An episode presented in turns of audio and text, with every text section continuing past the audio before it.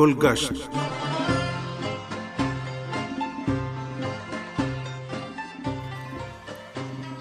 آپ سامعین کی خدمت میں عباس سید کا سلام عرض ہے۔ پروگرام گلگشت کے ساتھ حاضر ہیں۔ امید ہے ہمارا آج کا یہ پروگرام بھی آپ کو پسند آئے گا۔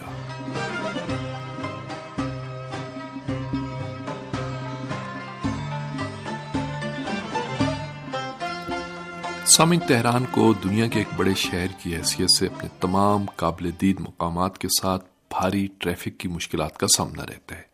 در حقیقت، شہر تہران کی ایک دیرینہ مشکل شہر کے مرکزی علاقوں میں سڑکوں پر ٹریفک کا ہونا ہے۔ البتہ شہر تہران کے ایک کروڑ بارہ لاکھ باشندوں کی آمد و رفت کے پیش نظر ایسی ٹریفک کا ہونا ایک بدہی اور واضح سی بات ہے۔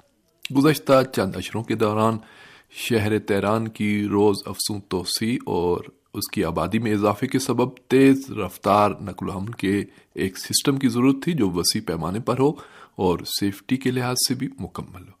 کیونکہ پبلک ٹرانسپورٹ میں آئے دن اضافے کے باعث جہاں شہر میں ہوا کی آلودگی اور وائس پولیشن کا مسئلہ درپیش ہے، وہیں ٹریفک کے سبب لوگوں کا وقت بھی ضائع ہونے لگا ہے۔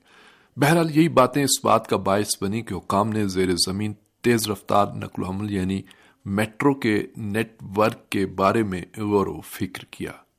میٹرو اس وجہ سے تیز رفتار نقل و حمل کا وسیلہ کہی جاتی ہے کہ اس کا مکمل طور پر یا کچھ حصہ زمین کے نیچے ہوتا ہے۔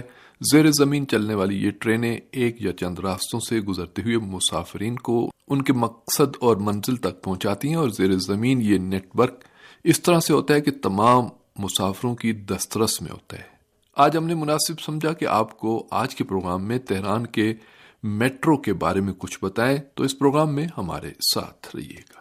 تہران میں شہری ریلوے لائن کی تعمیر کا ماضی تقریباً ایک سو بیس سال قدیم ہے۔ شہری ٹرام کی تاسیس کے معاہدے بیرون ڈی ریوٹر اور ناصر الدین شاہ قاچار کے درمیان دستخط ہوئے تھے۔ اس کے بعد بیلجیم والوں نے زمین کے اوپر شہر رے سے اس زمانے کے معروف میدان میدان ہور تک ریلوے لائن بچھانے کی جو ہارس ویگن سے معروف تھی اور انیس سو باون تک کام کر رہی تھی اور پھر شہر تیران میں جیسے جیسے وسعت آتی گئی اور بعد کے برسوں میں جب متعدد شاہراہیں بن گئی، اس وقت شہر تیران میں ٹریفک کی مشکل کو حل کرنے کے لیے جس تجویز پر زیادہ غور کیا گیا اور اتفاق بھی عمل میں آیا، وہ زیر زمین میٹرو نیٹ ورک کا بچھایا جانا تھا۔ انیس سو ستاون میں میٹرو کی لائنیں بچھائے جانے اور اس سے استفادے کے لیے میٹرو لائن کا محکمہ قائم کیا گیا۔ تہران کے سلسلے میں انجام پانے والے جائزے کی بنیاد پر آٹھ میٹرو لائنیں بچھائے جانے کی تجویز پیش کی گئی۔ فرانس کی سو فورٹو کمپنی کے ساتھ ایک معاہدہ طے ہونے کے بعد کچھ ابتدائی امور بھی انجام دیے گئے۔ ایران میں اسلامی انقلاب کی کامیابی کے بعد سفرٹو کمپنی کے ساتھ انجام پانے والے معاہدے کا جائزہ لیا گیا اور اس میں بنیادی نکات اور آداف کو اسلامی جمہوری ایران کے قومی مفادات کے منافی قرار دیا گیا، لہذا اس معاہدے کے پروٹوکول کو منسوخ کر دیا گیا۔ انیس سو پچاسی میں ایرانی ماہرین کے توسط سے انجام پانے والے جائزوں کے مطابق میٹرو کی لائنیں بچھائے جانے کے منصوبے پر عمل درآمد کی منظوری دی گئی اور انیس سو چھیاسی کے موسم گرما کے آغاز سے ایک بار پھر تہران میں ایرانی ماہرین اور کارکنوں کے زیر نظر تہران کی میٹرو لائنیں بچھائے جانے کا کام شروع ہو گیا۔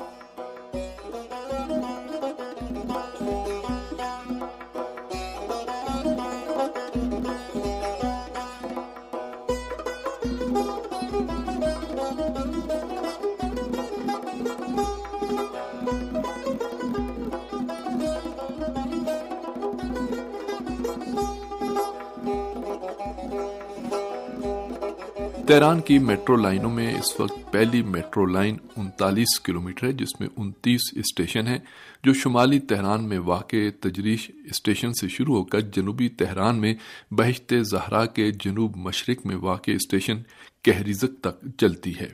دوسری لائن چوبیس کلومیٹر ہے، جس میں بائیس اسٹیشن ہیں، جو مشرقی تہران میں واقع فرنگسرا اسٹیشن سے شروع ہو کر مغربی تہران میں صادقیہ تک جاتی ہے۔ تیسری لائن سینتیس کلومیٹر لمبی ہے، جس میں چودہ اسٹیشن ہیں۔ یہ لائن تہران کے شمال مشرق میں واقع، قائم ٹاؤن سے شروع ہو کر جنوبی تہران میں واقع میدان راہن یعنی ریلوے اسٹیشن تک جاتی ہے اور پھر قلعہ مرغی ایئرپورٹ اور جنوب مغربی تہران میں آزادگان شاہراہ سے ہوتی ہوئی آزادگان اسٹیشن پر ختم ہوتی ہے۔ چوتھی لائن اکیس کلومیٹر لمبی ہے، جس میں اٹھارہ اسٹیشن واقع ہیں۔ یہ لائن تہران کے جنوب مشرق میں واقع شہید کلادوز سے مغربی تہران کے اکبتان اسٹیشن تک جاتی ہے۔ یہ بات جان لینا مناسب ہوگا کہ تہران کی میٹرو لائنوں میں سے چوتھی میٹرو لائن میں نئے محوروں میں ترقی و توسیع کی پیشگوئی کی گئی ہے۔ تیران کی پانچویں میٹرو لائن بھی شہری لائنوں میں سے ایک ہے جو مغربی تیران کو صبح البرز سے متصل کرتی ہے اور اسی سبب سے یہ لائن زیادہ آمد و رفت والی اور اصلی لائن شمار ہوتی ہے۔ یہ میٹرو لائن جو تینتالیس کلومیٹر لمبی ہے تیران میٹرو کی ایک اہم ترین لائن ہے جو سادکیہ کے علاقے سے شروع ہو کر کرج میں گل شہر اسٹیشن پر ختم ہوتی ہے۔ تیران کی پانچویں میٹرو لائن کی اہم ترین خصوصیت یہ ہے کہ اس کے تمام اسٹیشن زمین کے اوپر ہیں اور مسافرین اپنے اطراف کے قدرتی مناظر کا بخوبی مشاہدہ کر سکتے ہیں۔ تیران کی سیر کرنا ہو تو سب سے آسان اور سستا ذریعہ میٹرو سروس ہی ہے۔ تازہ ترین ٹریفک جائزوں کے مطابق تہران میں اندرون شہر آٹھ میٹرو لائنیں ہیں جو زیر زمین ہیں اور ایک بیرون شہر ہے۔ یعنی پانچویں میٹرو لائن جو شہر تہران سے کرج تک جاتی ہے اور یہ لائن سب سے تیز رفتار لائن سمجھی جاتی ہے۔ شہر تہران کی اسلامی کونسل نے دو ہزار چار میں آٹھ لائنوں سے باقی مائندہ لائنوں یعنی چھٹی، ساتویں، آٹھویں اور نویں لائنوں کی تعمیر و توسیع کی اجازت دے دی اور ٹریفک ہائی کونسل نے بھی چھٹی اور ساتویں لائن بچھائے جانے کی منظوری دی اور آٹھویں اور نویں لائنوں کی تعمیر کو تہران میں ریلوے نقل و حمل کے جامع اسٹڈیز اور جائزے پر منحصر کیا ہے، جبکہ چھٹی لائن کا کام ابھی جاری ہے اور ساتویں لائن بچھائے جانے کا کام مکمل ہو چکا ہے۔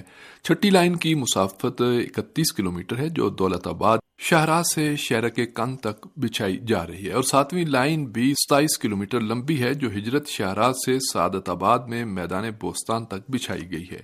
آٹھویں لائن چھبیس کلومیٹر تک بچھائی جائے گی جو شاہراہ اشرفی اسفہانی کے شمال سے میدان بسیج تک اور نویں لائن بھی چھبیس کلومیٹر تک پونک سے میدان بسی تک بچھائی جائے گی۔ میٹرو تیران میں زمین کے اوپر اور زمین کے نیچے جو اسٹیشن بنائے گئے ہیں، وہ سب ایرانی انجینئروں اور مشیروں کی زحمتوں کا نتیجہ ہیں۔ ان اسٹیشنوں کو بنانے میں کوشش کی گئی ہے کہ خوبصورت فضا اور ماحول وجود میں لایا جائے، جو مسافرین کے لیے سکون و اطمینان کا باعث بنے۔ وہ چیز جو آج تہران میں زیر زمین، بھیڑ بھاڑ والی اور دھوئیں اور وائس پولیشن سے پاک جگہ دیکھنے کو ملتی ہیں، وہ ایسی خوبصورت، جدید اور وسیع اسٹیشنز ہیں کہ جن کو مزین کرنے کے لیے ایران کی روایتی معماری اور جدید معماری کا امتزاج دیکھنے کو ملتا ہے۔ اس میں انواع اقسام کے خوبصورت رنگوں کے عمارت والے پتھر اور مصنوعی چھتوں سے استفادہ کیا گیا۔